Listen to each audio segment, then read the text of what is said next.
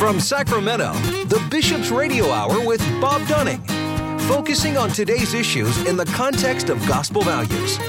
Now, here's Bob Dunning on Relevant Radio.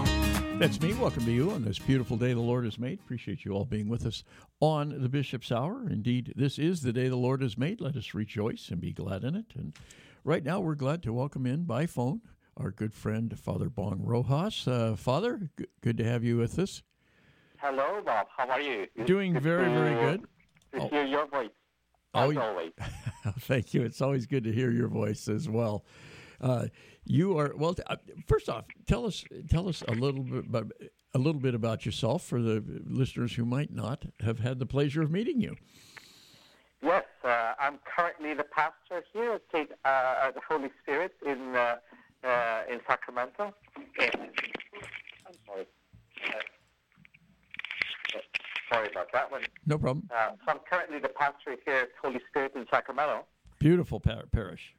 and beautiful parish. Uh, it's a wonderful community, uh, and uh, uh, it's it's uh, accessible to to many things. But the the beauty here is that uh, it's it's a residential area, so uh, it's not a community area. So I'm able to accompany uh, a lot of the families uh, on on their faith journey. And we also have a wonderful school. Uh, uh, I would normally advertise our school, but right now we are really full. Well, that's the, that's it, it's the It's good a news. wonderful problem to have. Yeah, it's the good news, bad news, isn't it? Yeah, the, it's Yeah, wonderful we to have the school to- full, but I- yeah. If I, we could do double grades, that would be great. But we, you know, uh, we don't want to sacrifice the the uh, quality of the education of of our uh, children. And uh, yeah, so it's it's thriving. It's thriving.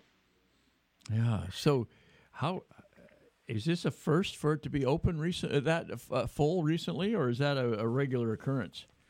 It's been ever since I've been here. We have been full ever since I came here, and this is I am now entering into my uh, third year in the parish.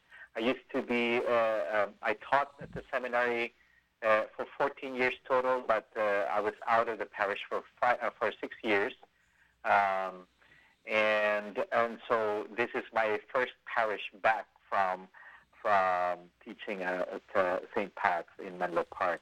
So um, uh, ever since I came here, the enrollment has been up, uh, and it's still going up, um, and it's just wonderful.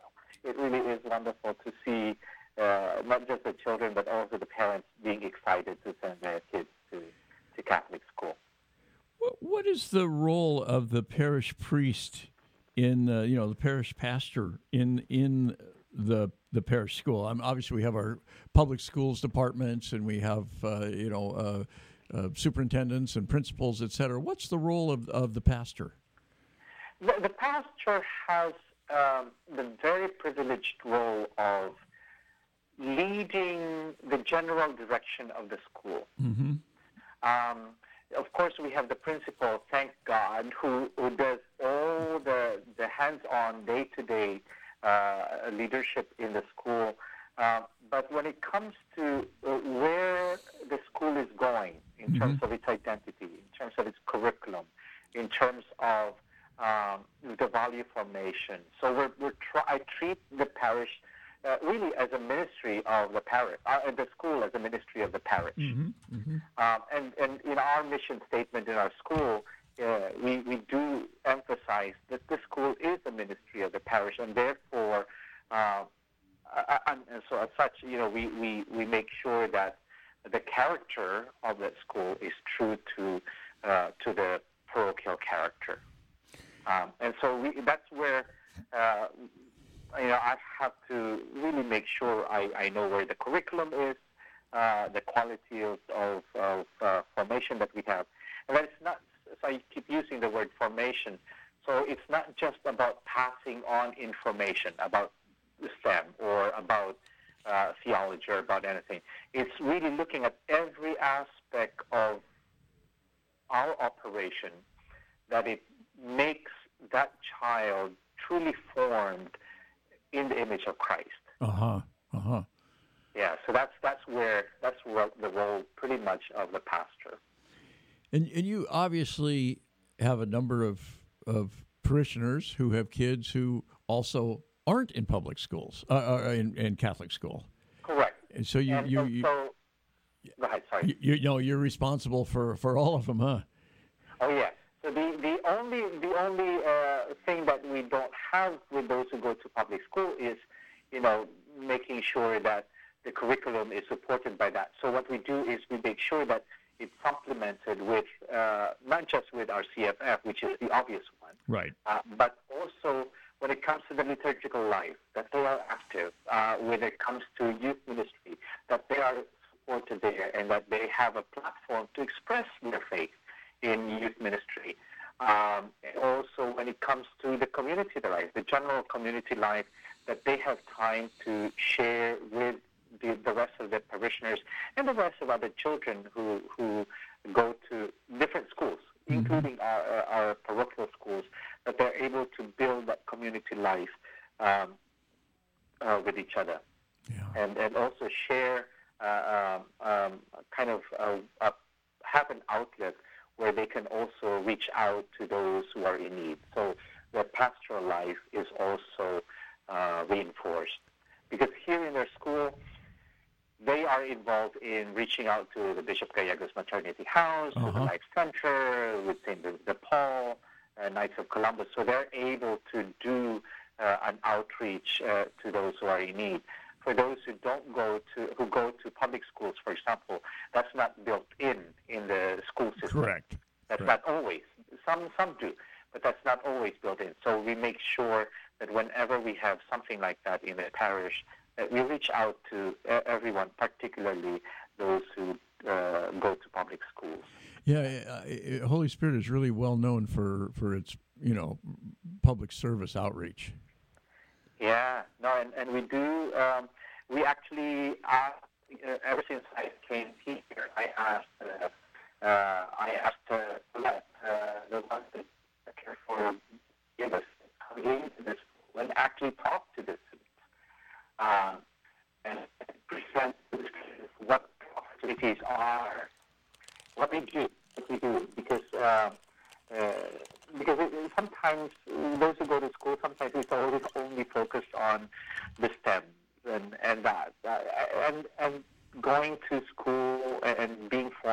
more than just memorizing, Right. you know, homework. so, so we try to reach out in whole the, the whole spectrum of Yeah, I'm I'm really glad that uh, when I was in school, the emphasis wasn't on STEM because I don't think I'd have made it past fourth grade. So actually, we do have a wonderful STEM program, but this year we're uh, pushing also for humanities. Very so, good. Uh, exactly. Um, literature, uh, creative writing, um, reading comprehension. We're focusing a lot on there now. Um, in, of course, in theology, uh, the arts. Uh, we have uh, a very good uh, music and theater program. Oh, wonderful. Um, yeah, we actually staged last year the very first ever musical in the history of the school.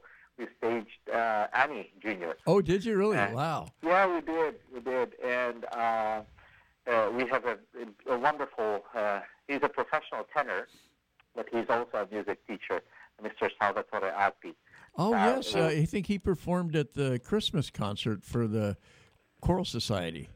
He did. Yes. And uh, he also uh, he also he's a parishioner here. He's a teacher here, and um, and so we've been very uh, fortunate to have him on board and really push for that aspect of the formation of the children Oh, uh, that's the wonderful. arts. That's Yeah. What a uh, we're- what, what a voice he has. Oh my goodness. Oh, incredible! Yeah. I had the the fortune uh, or the privilege to, to sing with him, Uh-huh. and because we always have lessons and carols here in the parish, Oh, okay. and Yeah. he always participates with that. But last year, because he had a conflict of schedule, but oh, his voice is incredible.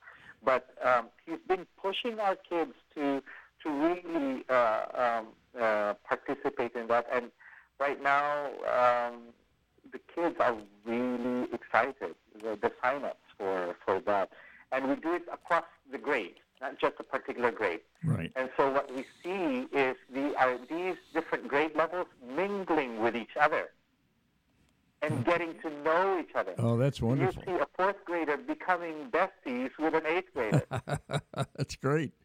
which normally they would not always Sure. mix. Sure. Uh, unless they're forced, you know, well, I shouldn't say forced, unless they're assigned as buddies, you know, the buddy Yeah. system. Uh, unless they're assigned as buddies, they would not normally mix. But uh, with the theater, with the choir program that we have, eh, they are really getting to know each other and they're mixing. They're, they're yeah. That was that was the biggest uh, feedback that the kids and the parents had last year, uh, uh, observing the dynamics Yeah. uh, in the theater program. Well, that's great, and I, I'm really glad you're uh, pushing uh, reading comprehension too, because I'll tell you, that just opens up the world. You know, you you, you read the Bible, you read the Catechism, you read the great works, you you know you read the major newspapers, you know, and, and really grasp what people are saying. That's that's that's good stuff. Yeah, no, you know, beauty is is different, and, and being able and appreciate and understand, or I should say not understand, but feel beauty Mm-hmm. uh, and appreciate beauty becomes our access point to the transcendental, to God, Sure. to transcend whatever physical form that we have. And so to, to be able to access that and, and understand what beauty is, what love is, all, all these abstract concepts um, really is so crucial in our faith formation, Mm-hmm. in our growth in understanding with God. Because, you know, sometimes we put everything in what is tangible, uh, when in fact there's a lot of things in our world that is not that tangible, and that becomes our stepping stone in really having that relationship with God uh, that transcends everything else. Yeah, amen. So, Yeah. Fa- Father, you are um, going to be one of the uh, speakers at Ministry Days uh, uh, next in, in September at the 22nd September 22 and, and- 23 23. at St. Yeah. Francis. And uh, you, your topic, according to the guide I'm looking at, is passing on the faith, the catechist privilege. Uh, yeah, I like the word privilege. Yes, because you know, I'm, I, I'm, I'm always aware about this. The first catechist that, that we have are our parents, Yep. right? And then I always emphasize for whenever I'm doing uh, baptismal prep or I'm baptizing a child, that, that parents also have that privilege. And actually, not just privilege, but responsibility.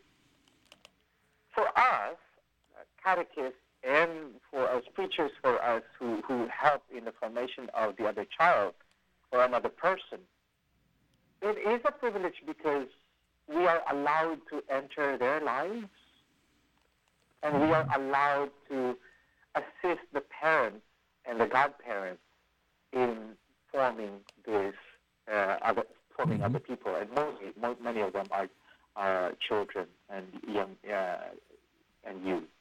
And so, for me, it is a privilege uh, because um, it is, in fact, um, uh, entering into a relationship that we otherwise would not have. Right, right.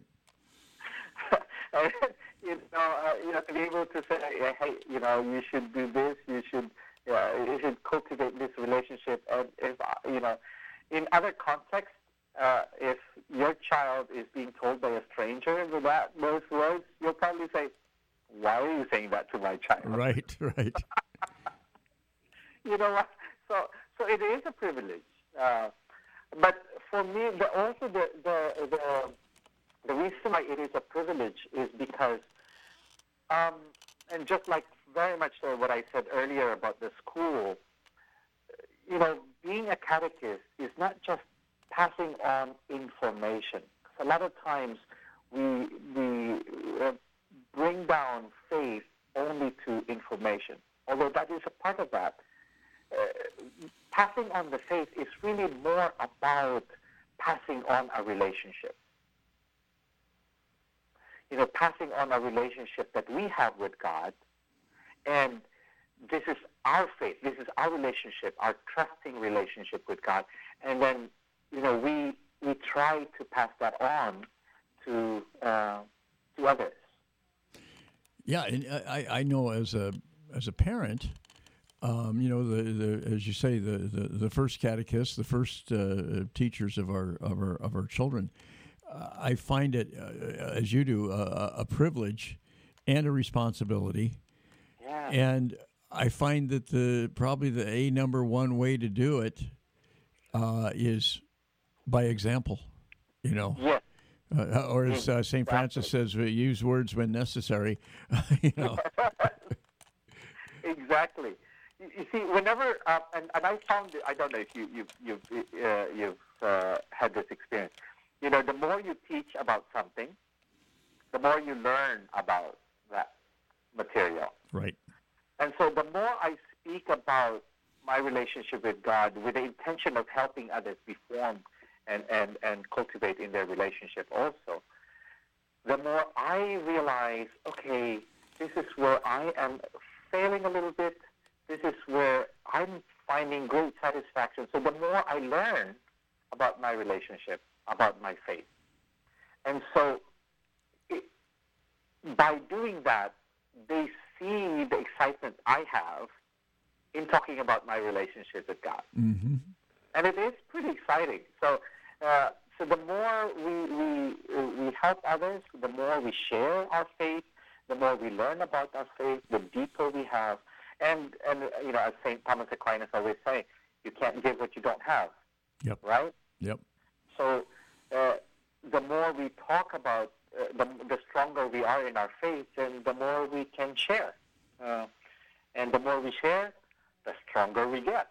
so it's, it's yep. this never-ending loop of, of richness and depth and, and, and fullness of relationship. So uh, this is uh, this one beautiful consequence of being a catechist.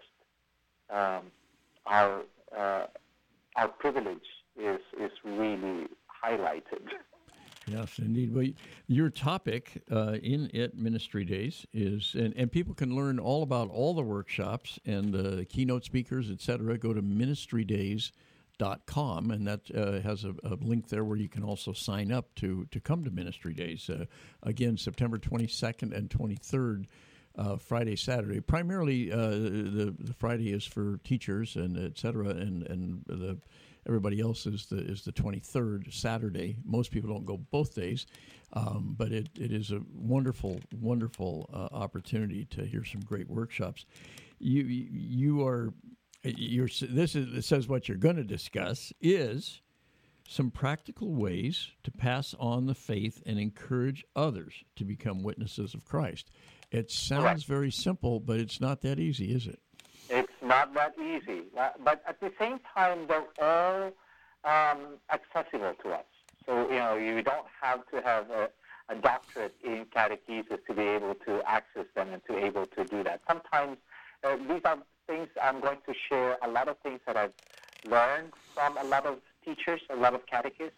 Um, I was uh, privileged to uh, to be the pastoral year uh, end and field ed director for the seminary. Mm-hmm. So I, I sent a lot of students uh, to uh, to teaching and, and all kinds of ministries.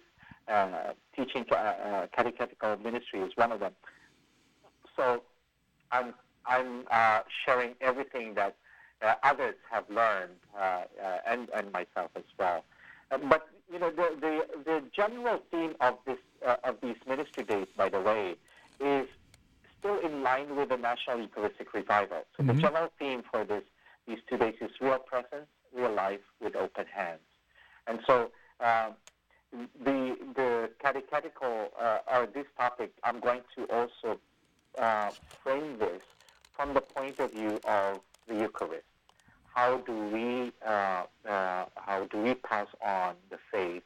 Really looking at uh, uh the context of the Eucharist. Yeah. Wow. Well, you know, real present, real life with open hands.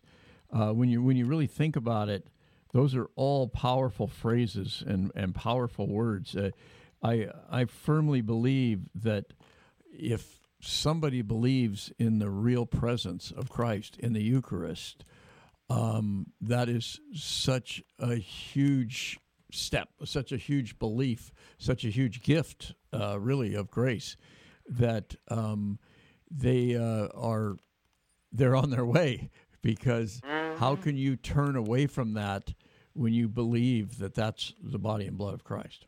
In fact, um, there is uh, there is another uh, topic that I'm also presenting. So I'm presenting two topics. This one, the one on on uh, catechesis and our priv- catechist privilege. I'm presenting that both in English and Spanish. Oh, very good. I'm presenting another topic, but oh, this one is only in Spanish. I'm presenting uh, uh, a um, topic on Eucharist from an intercultural perspective. Mm-hmm. So looking at how we uh, how the altar of God takes shape in different cultures and how this Eucharist is, is really seen from something so common. We all eat. We all eat. Mm-hmm. But the table manners in different homes, in different cultures, have different shapes. And so to, to really look at those as, uh, as kind of uh, making our understanding of the person who is offering himself to us uh, in, in the Eucharist from the perspective of different cultures. So that's I'm having fun uh, researching that one too. wow, I bet I bet that's just tremendously interesting as you research. Yes, uh, I'm I'm getting more than what I need, but it's it's amazing. wow, can you share a story or two? Well, um, I'm just looking at, for example, um, when uh, when uh, I was able to to uh, assist uh, during the beatification of Mother Teresa. Oh yeah. And um, during that time, after the Lord's Prayer, there was an addition there that apparently they always do in India. They do they they offer these flowers, marigolds, by by the altar, and uh, and that's part of the liturgy that they have. Wow. Yeah, and so uh, for us who grew up in the Roman rite, right, that becomes uh, for us. We thought, okay, that's an interruption, right? Uh-huh, uh-huh. But in fact, uh, they have uh, that's actually part of the liturgy, and, and wow. the significance of that is uh, is really seen from the um, the culture of the Catholics in India. That's that's amazing. Yes. Uh, the other thing, uh, just another story. Uh, when we have um, uh, we have um, I had the privilege of of uh, going to Liberia, celebrating Mass there, uh-huh. and um, the priest there told me, Father, make your homily longer. Oh so wow! I I decided, all right, long for me at least from American standard, is about 20, 25 minutes. Right. Right? So I prepared a 20, 25, actually a 25 minute homily. After I finished, uh, the pastor said, that's it?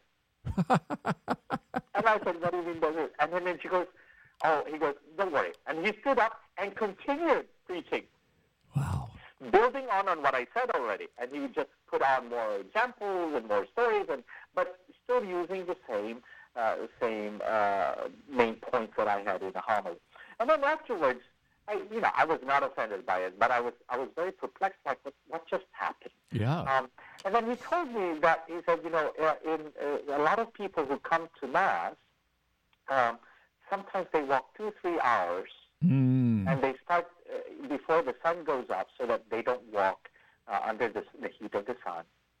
So to be treated a, a short homily would almost be a, a, disres- a sign of disrespect. It's like going to a movie and, and it's 20 minutes long. Yes. Yeah. I got I got cheated. I, I want a longer homily. Exactly. Wow. So, and, and, and, the, and the mass takes on for about like two, two and a half hours because there's a lot of dancing and singing. So those kinds of uh, those kinds of little um, uh, anecdotes gives us a, a, an understanding that uh, this is not just about um, this, you know, for us, this 50 minute or one 60 minute time that we have. The Eucharist really reaches out to all the other aspects in our lives that sometimes we may not be aware of. And so we have to bring all of that into equation whenever we look at uh, and celebrate the Eucharist. Boy, that that's that's really something. It What- something. So, what do you think would happen at Holy Spirit? You give a maybe a two-hour homily. Well, the parking lot will be a chaos. yes, the parking lot will be quite a, a, a situation because you know for one mass alone, we already have a very packed parking lot. We, Oh, that's we- our, our neighbors have been very gracious in letting us park on the street. But, Yeah, uh, yeah. yeah, no, but it really is. It, it, it is something. But you, you know, the, the the key for me is making sure that we look at the Eucharist primarily as a uh, as a sacrifice and a meal. hmm To be able to look at that relationship with God, but at the same time, it is an opportunity to uh, for us to share with one another and be mindful of one another. Uh, I mean, this is not a drive-through mass, you know. Right, right.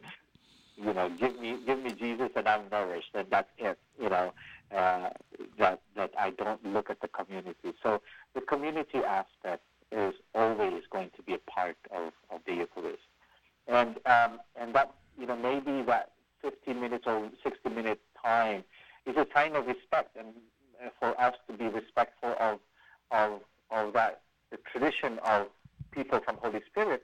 That's a form of respect hmm and making sure we don't go over that and abuse our time. Uh, uh, so that's a form of respect. Uh, in the same way that longer homily is also a form of respect in other parts of the world. That's that's just that's a fascinating story. I would I would love to witness one of those masses in Nigeria.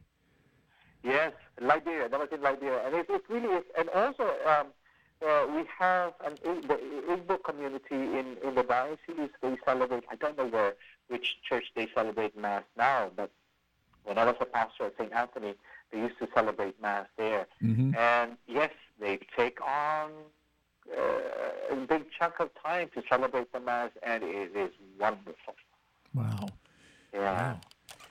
So there's so many ways, especially with with youth. To and again back to uh, you know the examples uh, that the parents set. Uh, you know the spoken word for sure, and lessons for sure, and stories for sure. Examples maybe from your own youth as a parent.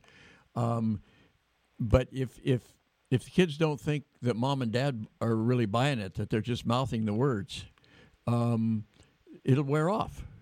You know, they Yeah, they have to think that. Yeah, uh, oh, there's a 49er game on. I'm not going to mass on Sunday. Well, I, I guess uh, dad doesn't really think this stuff's very serious. Right.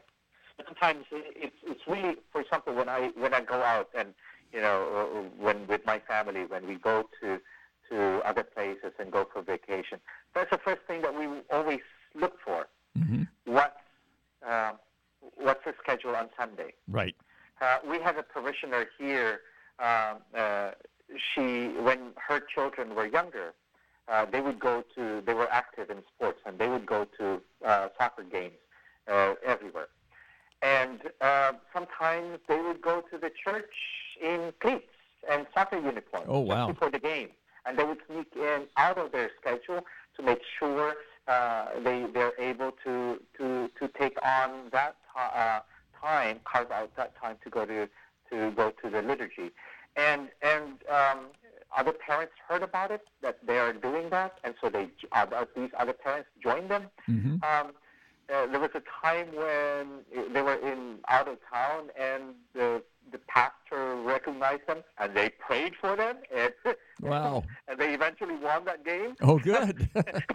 but um, for the children now who are adults, they uh, follow that. They, Sure, they that sure. made a mark for them that even though they are doing other things, they always make sure that this is part of the whole consideration. yeah. Uh, that their faith is always going to be part of, of their schedule, even if it's just me, if it means just sneaking out of their uh, hotel room to go to mass. Yeah, I, Uh, I know when, when I was a kid, when we'd go on vacation with our family, uh, five kids packed in a you know station wagon with wood panels, and uh, uh, my dad. And this is long before the internet. My dad, it didn't matter how small or how big the town, he knew where that Catholic. It was like a sixth sense for him. He knew where the Catholic Church was going to be, and Oh, his sense of smell was great. He Yeah. could smell the incense a mile away. Yes, he could. And yeah, I, I remember a, a, a few years ago with with my wife and our kids, uh, we were up in a small town in the state of Washington in a fruit growing area, and there was just one church, one mass, and it was in Spanish. They didn't have an English mass, and we, and we went, and we were uh, we were celebrated guests. You know, we were. Uh, I mean, everybody knew we weren't from there because it was a small small town and a small parish, and they just rolled out the red carpet. It was just so moving uh, that they they were such a strong community you know and you have to you have to come over to the hall afterwards you know we've got food we've got and and meet everybody. And uh, it was it was just a wonderful wonderful experience. I i remember the kids got back in the car and said where are we going to mass tomorrow? You know it's like Well, that's wonderful, and you know, it, it, it, your that episode that you had, uh, or that, that you just shared, it demonstrates the fact that we're coming from so many different uh, points of view and experience. right.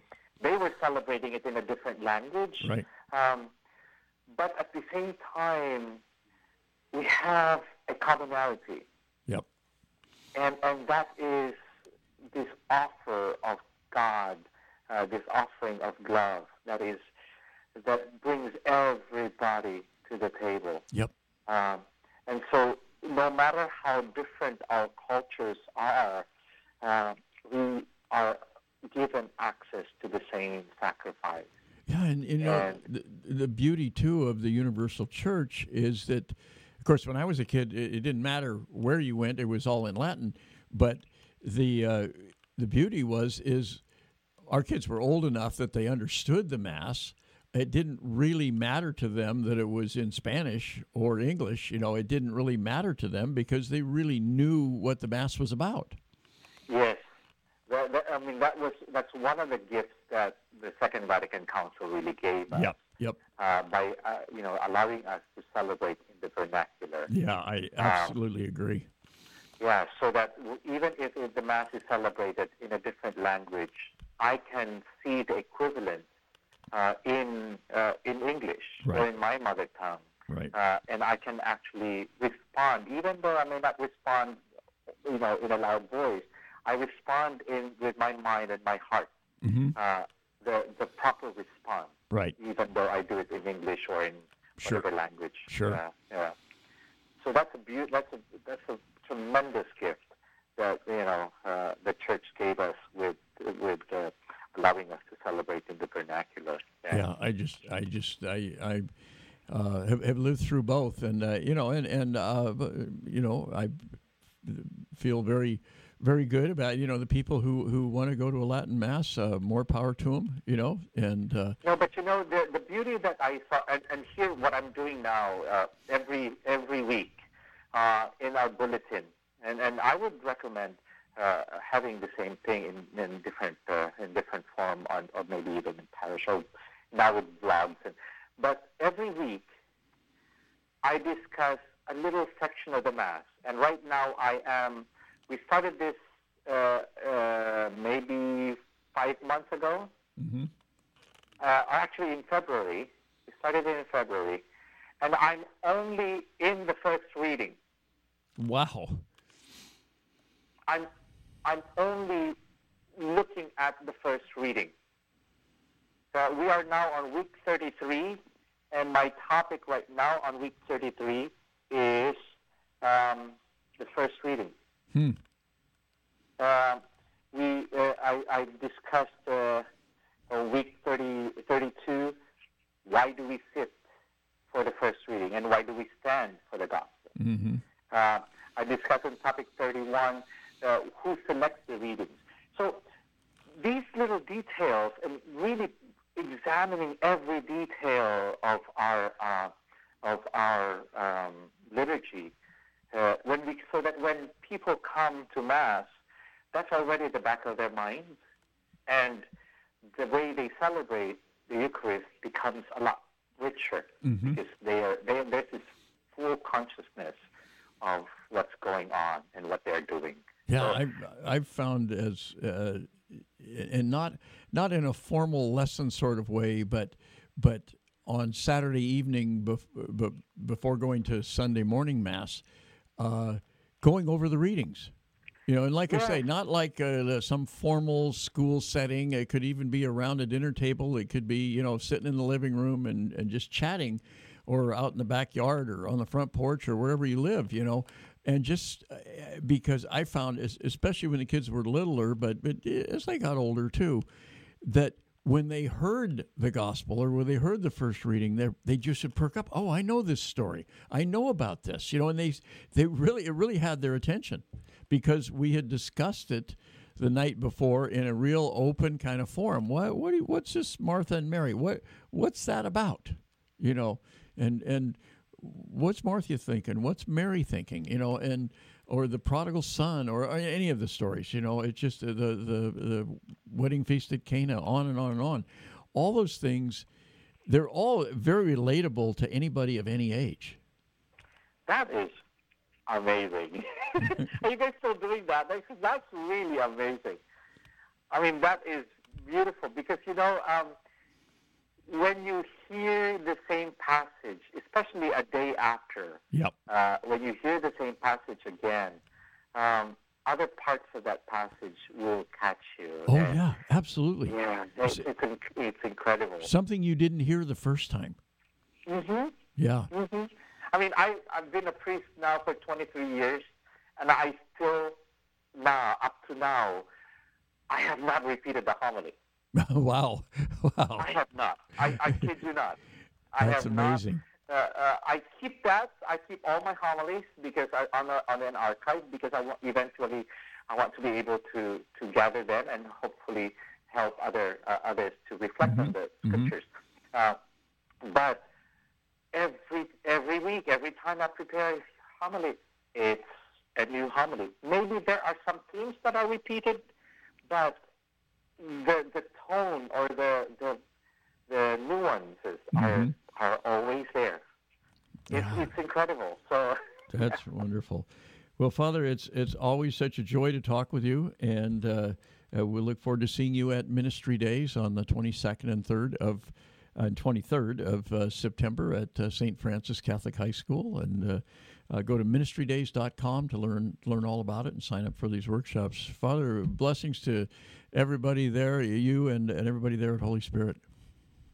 thank you, Bob, and thank you for inviting me. Thanks so much, Father. Take care. Thank you. That's uh, uh, Father Bong Rojas, uh, who's the pastor at Holy Spirit Parish here in the, the Land Park area of uh, Sacramento. A beautiful parish and a beautiful boy. There are a lot of trees in that area just a be- beautiful area of Sacramento. Uh, we'll take a quick break. Back with more on a Bishop's Hour right after this. This portion of the Bishop's Hour is brought to you by a grant from the St. Vincent de Paul Society. Drop by and shop at their thrift store, a beautiful, beautiful thrift store at 2275 Watt Avenue. Open Mondays through Saturdays from 10 to 8 and Sundays from 11 to 6.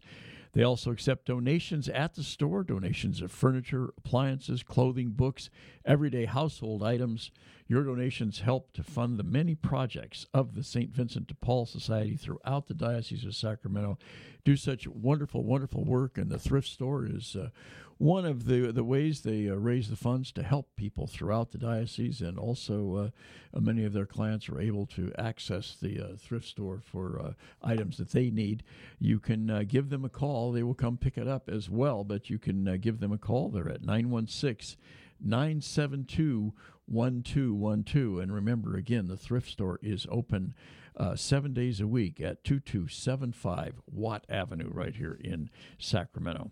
Well, Bishop Soto refers to Christ the King Retreat Center as the jewel of the diocese, and indeed it is. What a beautiful oasis it is. It's located in Citrus Heights. Uh, right in the hustle and bustle of the city, and you feel like you're getting away from it all when you uh, turn off the main road and just uh, uh, come into Christ the King Passionist Retreat Center. Christ the King has served Northern California and the Diocese of Sacramento for over 60 years through parish weekend retreats, individual spiritual direction, and a variety of other programs. For information on all the programs that they offer, including residential programs, give them a call. They're at 916 725 4720, or you can visit them at 6520 Van Maren Lane in Citrus Heights. And we certainly thank uh, the St. Vincent de Paul Society and Christ the King Passionist Retreat Center for their fine and long-standing support of the Bishop's Hour.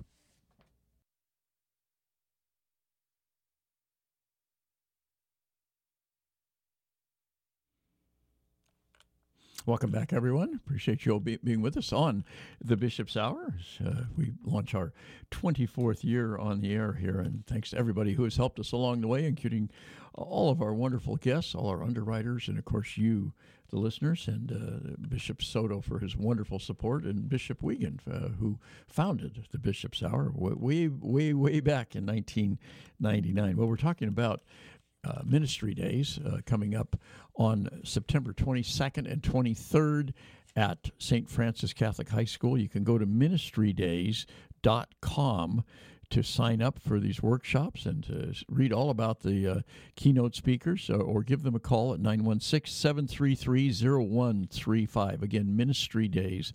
Dot com and one of the uh, speakers that is going to be there, uh, speaking on the theology of hospitality, is Cl- Klarissa Chichioco. And Klarissa joins us by phone now. Good day to you.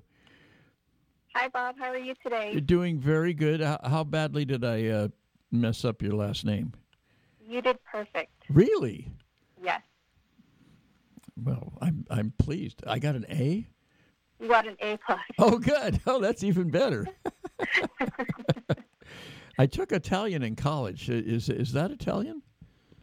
It's we're Filipino actually. Oh, okay. I thought I thought it might be. Wow, that's wonderful. That's a that's a beautiful name. Oh, thank you so much. Yeah. Is does does it have meaning beyond just you know a lot of our names don't mean anything. I don't think Smith means anything, but it, is it does it have meaning? You know, I'll have to look into that. Uh, the only meaning I know is that it probably was changed. You know, from my husband's um, side when the you know the um, his father and grandparents had immigrated to the United States. Uh-huh. So I'll have to look into that. You're you're making me curious now. Okay, well, you know, it's really it's really interesting because you hear that a lot with immigrants from just all over everywhere who came here didn't speak English and and and that maybe the name got changed a little bit or or it got lost in the translation. I know um, on my mother's side, her parents came from Germany, and their their last name was Emsch, E M. At least uh, their their name in English uh, now is Emsch, E M C H, just Emsch. And I, we kind of joke in the family that, that they got off the boat and somebody said, "What's your name?" and they kind of didn't understand the question and kind of grunted, and somebody wrote down Emsch. you know? oh my goodness, I would love to hear a compilation of stories because yeah, I'm sure that, there's a lot of commonalities there. yeah, wouldn't that be wouldn't that be fascinating? so tell us a little bit about yourself. Sure. I am a wife, a mom of two, and one on the way coming oh, wow. December. And I'm a former parish youth minister. I did that for about 10 years in the Bay Area. Mm-hmm. And presently the co-voice and co-author of the Theology of the Body Minutes that play on Catholic radio mm-hmm. in various regions of the U.S. Oh, very good. And where, where, where do you reside? Right now I'm in Rancho Cordova. We just moved here in 2021. Oh, very good. Very good. So you're at St. John Vianney, or where are you? Yes, we're at St. John Vianney with Father Gio. He's amazing, and mm-hmm. the community is, is so welcoming. Very good, very good. Well, we're talking uh, today apparently about a different theology, the theology of hospitality. Yes, the theology of hospitality, which I'm learning more and more about, especially having a home now, owning our own, own home.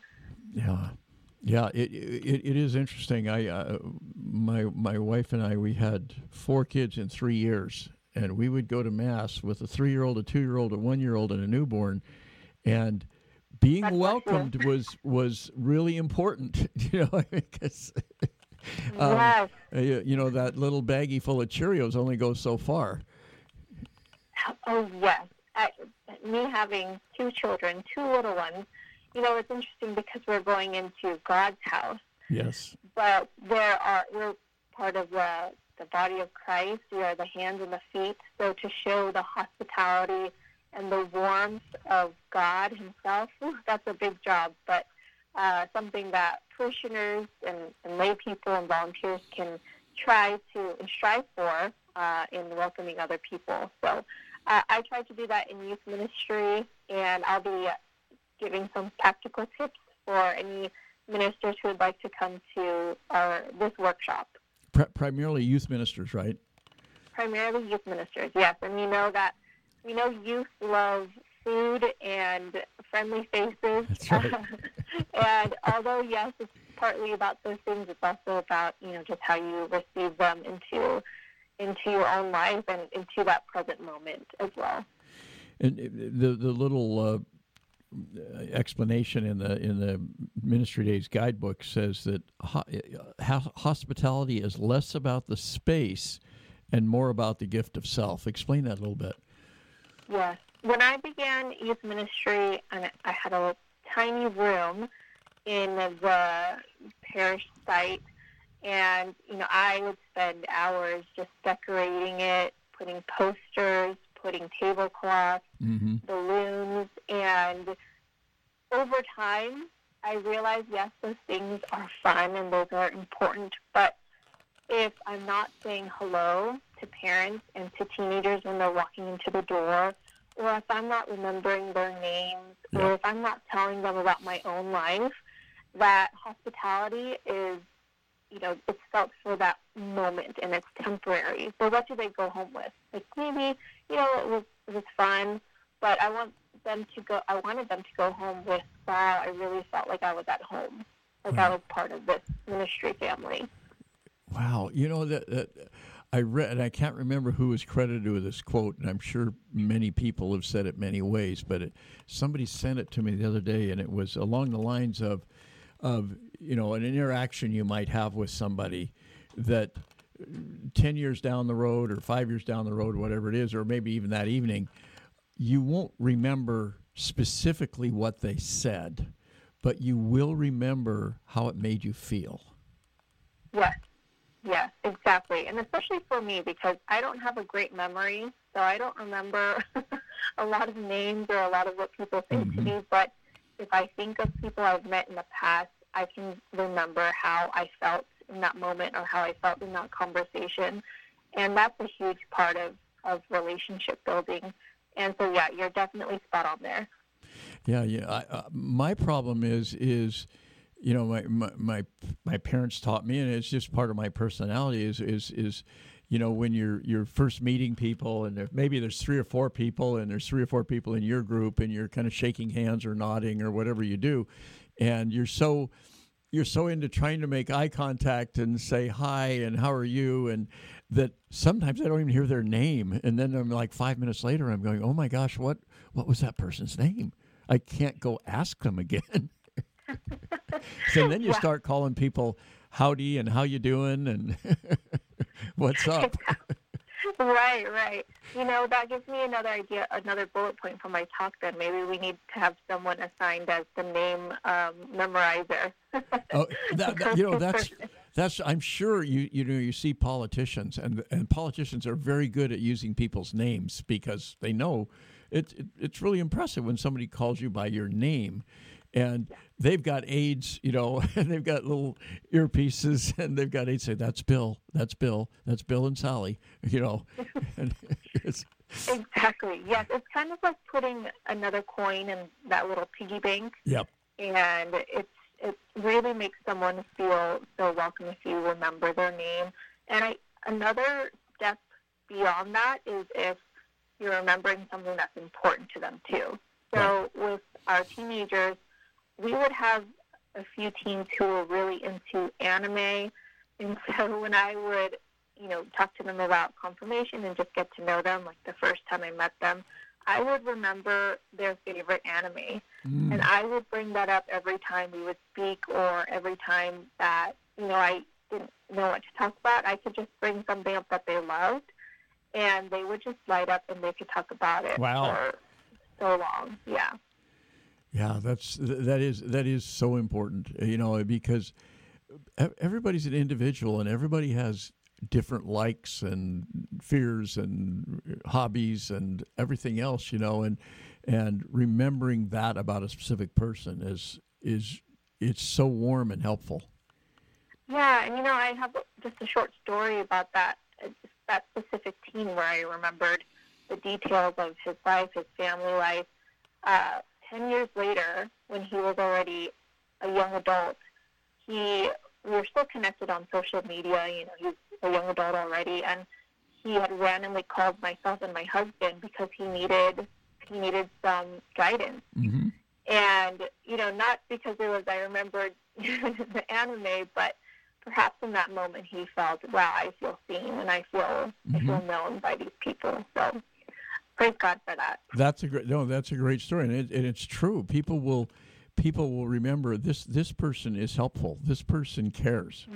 You know, and that's boy. You, you hear that all the time in a, in a, in a variety of issues. Um, I just I just needed somebody who cared.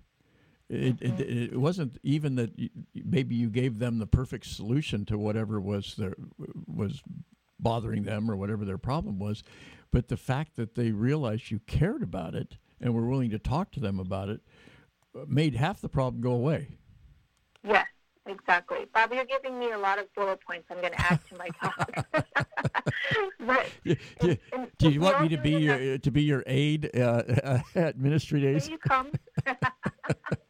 yes, and you know what the the more beautiful thing about it is we all do this in different ways in our own unique personalities. Because I'm a phlegmatic, so I'm I'm pretty social. I'm a, like a peacekeeper.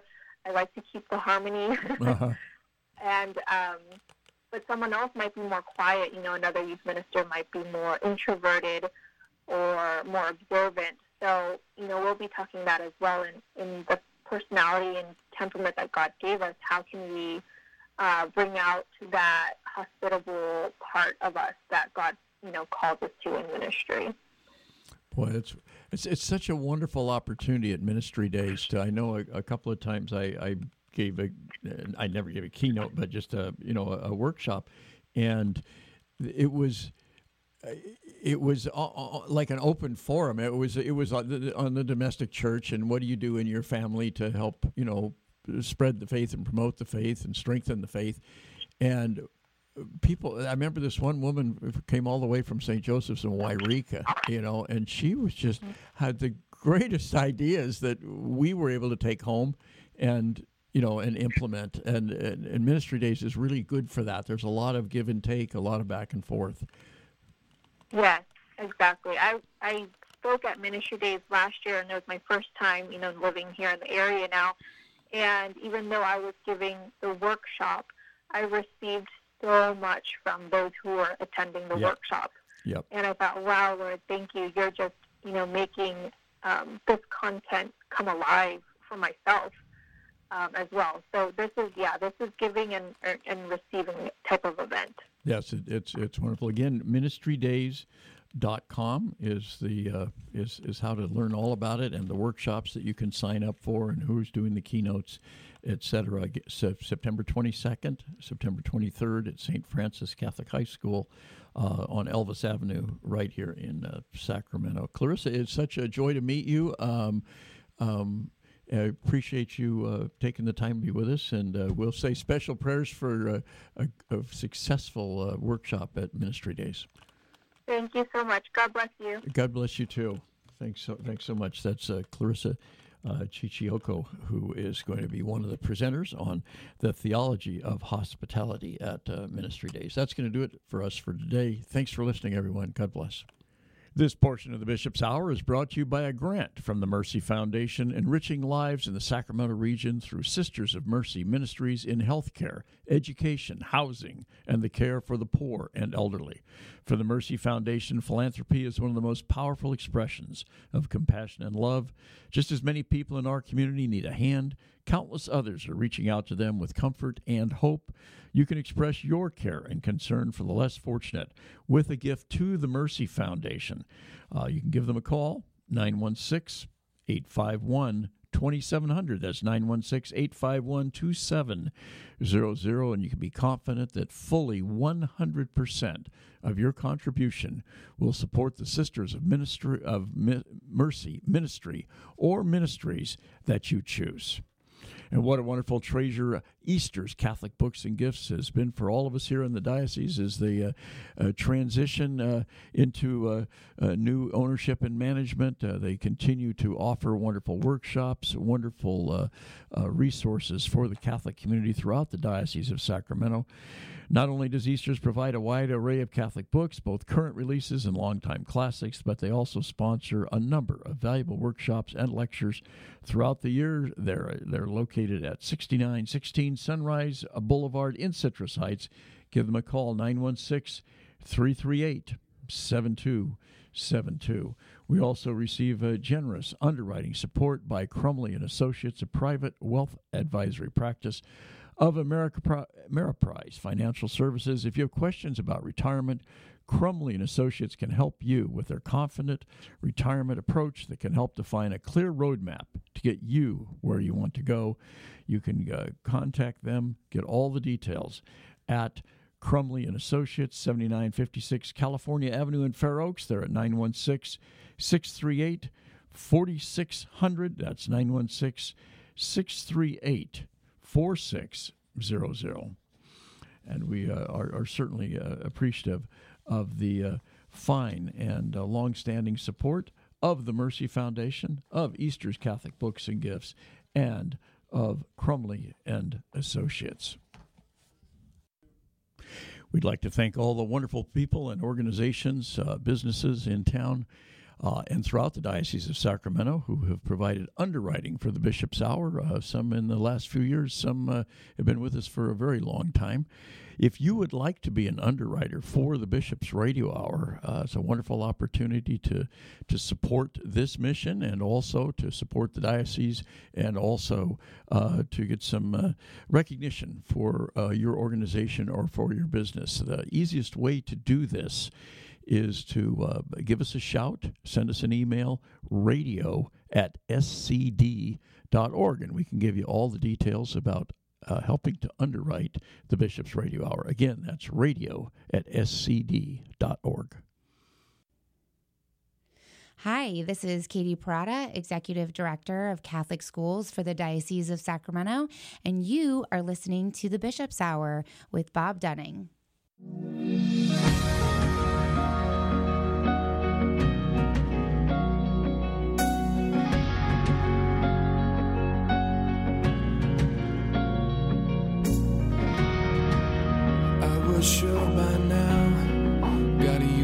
Have reached down and wiped our tears away, stepped in and saved the day. But once again, I say amen, and it's still raining. But as the thunder rolls, I barely hear you whisper through